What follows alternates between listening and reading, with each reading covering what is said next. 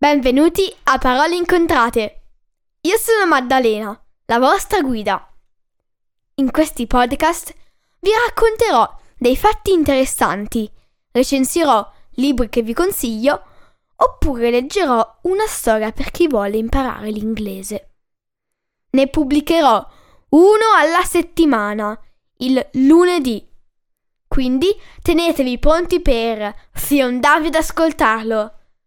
Trovate tutti gli episodi del podcast su www.paroleincontrate.it su Apple Podcast, Google Podcasts, Spotify, Amazon Music o Stitcher. Potete seguire Parole Incontrate anche su Instagram e Facebook. Grazie e buon ascolto!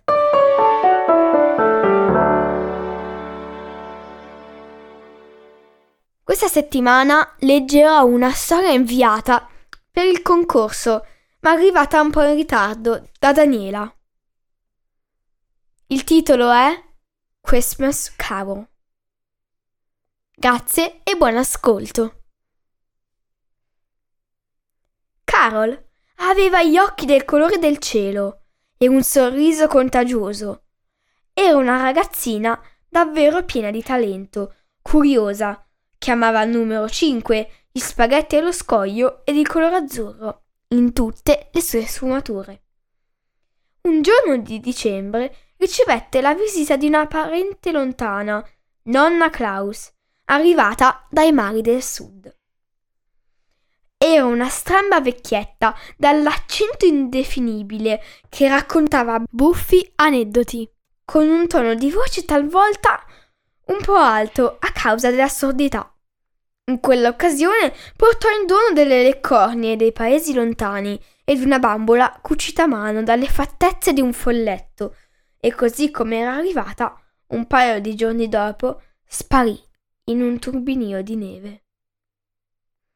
La vita di Carol riprese il suo solito ritmo, tra la scuola dove si recava sempre volentieri, le sue passioni per la lettura e il disegno, il pattinaggio e la famiglia.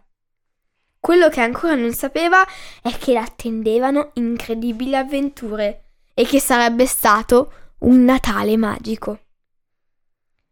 La sera del 20 dicembre, mentre sua madre augurava dolcemente la buonanotte, chinandosi per un bacio, del cappello della bambola folletto, che, con quel lieve tintinnio, prese vita. Era Alabaster Snowball, uno degli aiutanti di Babbo Natale, diplomato a Cambridge, con ben due diplomi. Si occupava di controllare la lista dei bambini buoni e cattivi e si diceva che avesse un sofisticato sistema software che aggiornava ogni 5 minuti la lista del comportamento dei bambini di tutto il mondo. Quando la luce venne spenta, Snowball aprì un occhio e si guardò intorno circospetto. Via libera! Dormono tutti! Profondamente. E così aprì anche l'altro occhio. Si stiracchiò e si recò al PC per controllare la sua lista. Hmm. Dunque, dunque. Eccola! E lei? Carol, 11 anni, vive con il fratello più grande Blisten, la mamma Dancer e papà Cupid. È molto brava. Nonna Klaus sa che merita qualcosa di speciale ed io sono qui per questo. Pensò il folletto facendo l'occhiolino. Carol si svegliò. Era una bellissima giornata piena di luci. Scese dal letto e. Dai, dai! Svelta, Carol, vai a lavarti la faccia e a vestirti. Non vorrei arrivare tardi alla partenza. La incalza mamma Dancer. Partire? Ma dove andiamo? Tesoro, ma come? Non ti ricordi? Devi andare con Mr. Dundee in Australia. Avete un'importantissima missione da compiere.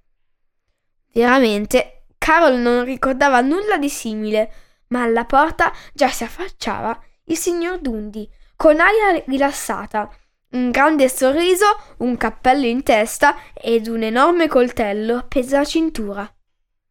Mamma Dancer le baciò le guance, le fece le sue solite raccomandazioni e poi ritornò al suo tappetino yoga. Carol prese per mano il signor Dundee e in un istante si ritrovarono a camminare in un paesaggio completamente diverso, in mezzo ad una folta foresta. Dove siamo, signor Dundee? Chiamami pure Mick, cara. Siamo in un'area protetta del Queensland.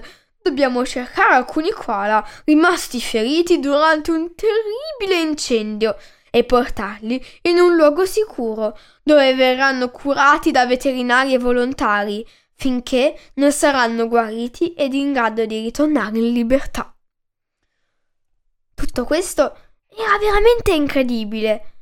Carol tentava a crederlo.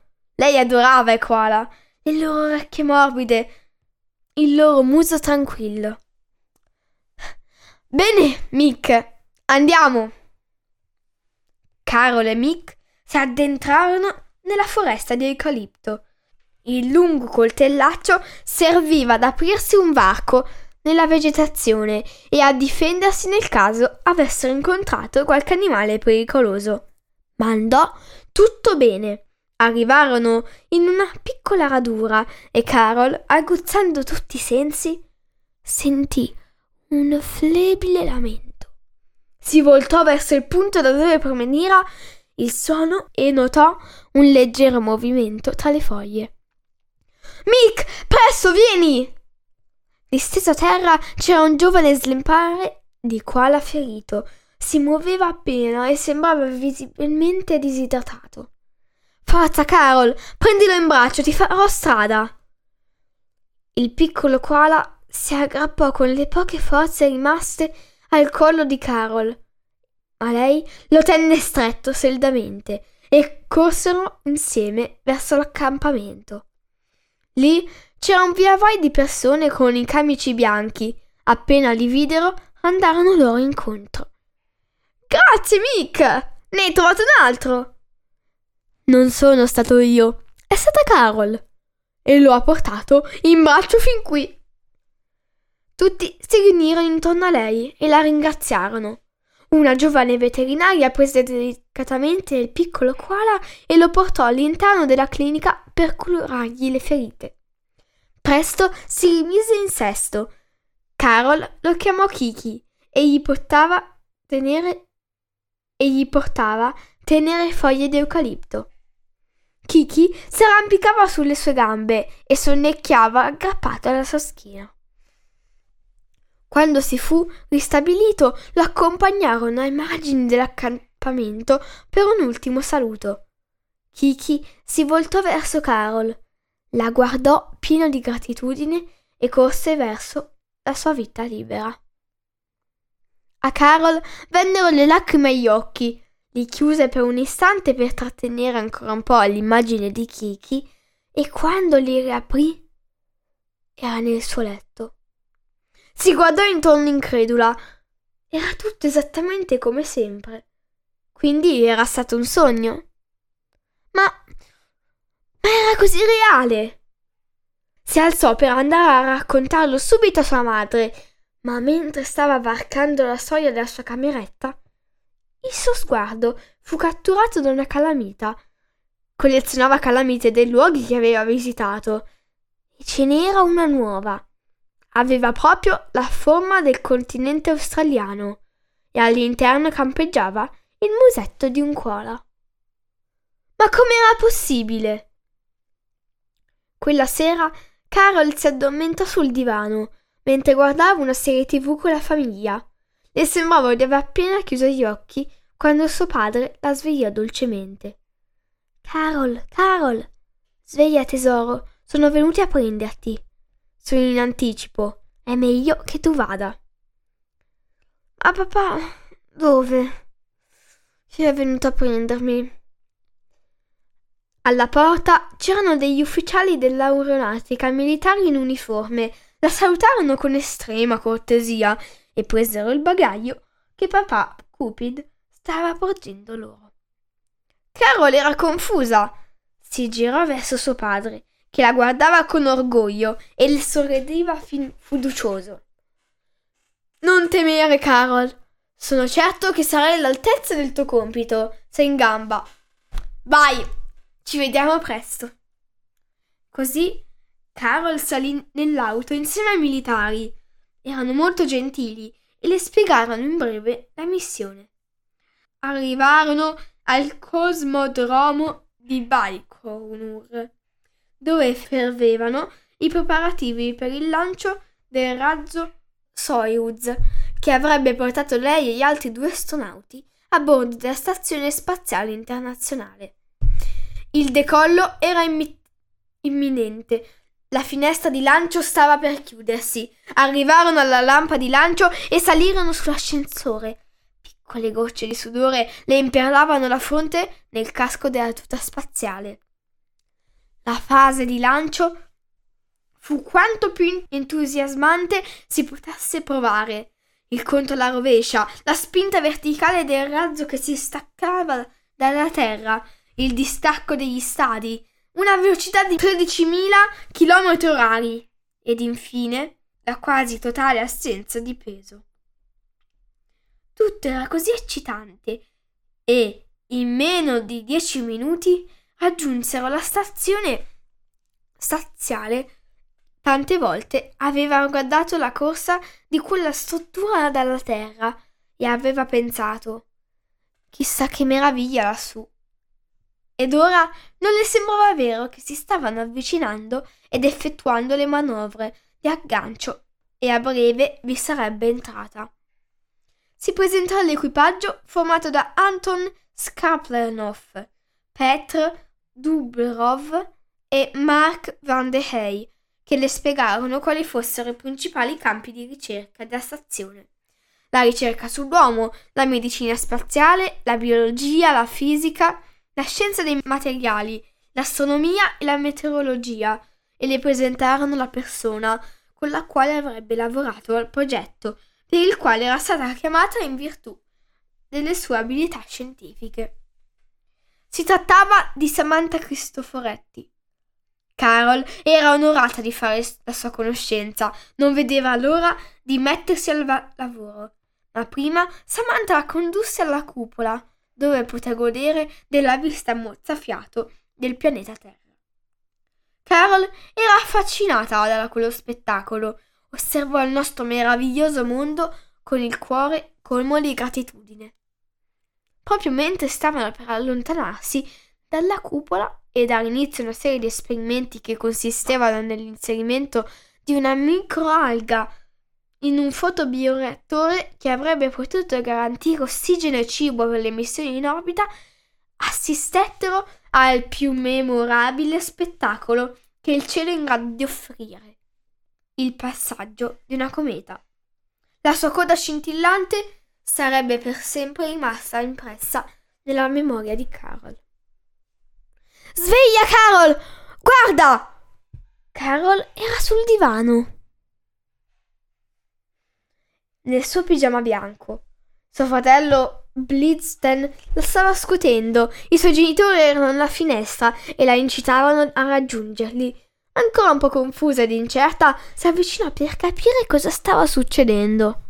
Ed eccola lì, brillante nel cielo. C'era una cometa.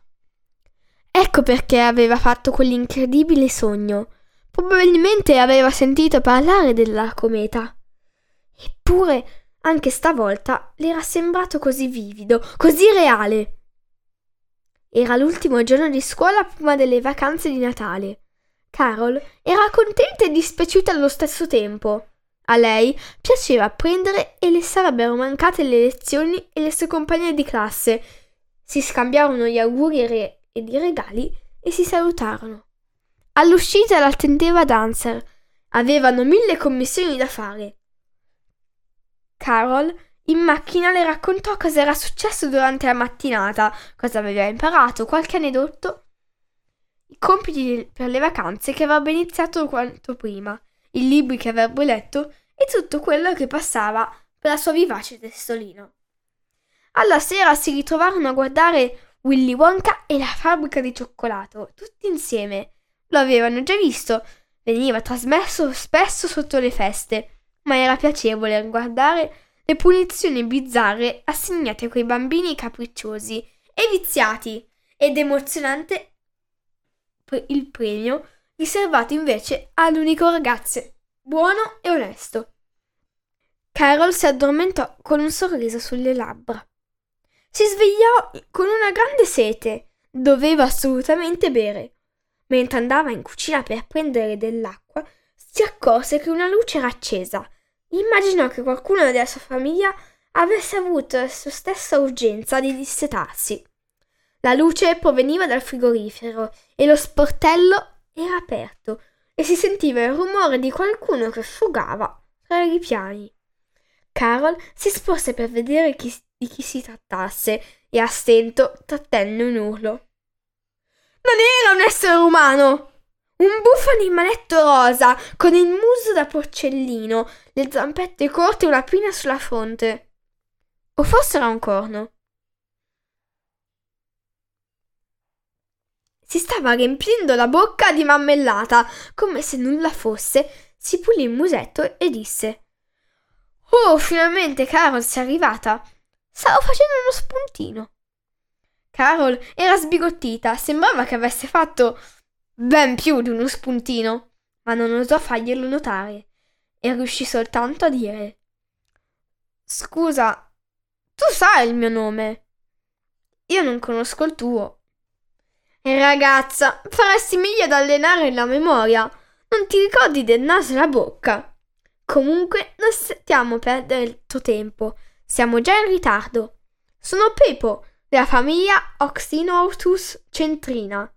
E ora andiamo.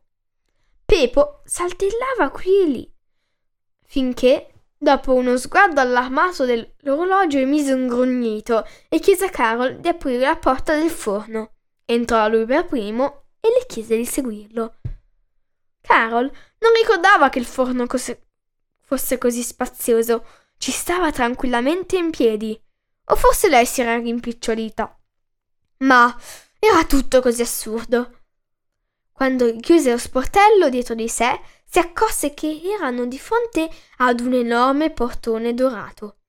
Pepo aveva al collo una cordicella con una chiave gigantesca, al quale si aprì la serratura. Lo spettacolo che cui si trovava di fronte Carol era indescrivibile. Davanti ai suoi occhi un giardino con fontane, ruscelli, laghetti, aiuole piene di fiori e alberi colmi di frutti. Ma tutto, proprio tutto, era di cioccolato. La ghiaia dei vialetti era costituita da gocce di cioccolato fondente. Le fontane scaturivano frutti di cioccolato bianco. I rami degli alberi erano carichi di muffin al cioccolato. Carol seguiva Pepo, che le totterellava avanti, allungando ogni tanto una zampetta a prendere un gianduiotto appena sbonciato o dissetandosi alla fontanella di cioccolata calda. Carol seguì il suo esempio ed era tutto buonissimo. Il miglior cioccolato che lei avesse mai assaggiato. Arrivarono al un gazebo, ricoperto di un rampicante profumatissimo, ovviamente anche quello di cioccolato. Cosa succederà a Carol? Come andrà a finire la storia? Lo scoprirete tra una settimana, in cui leggerò la seconda parte di questa meravigliosa storia mozzafiato. Grazie e alla prossima settimana. A presto!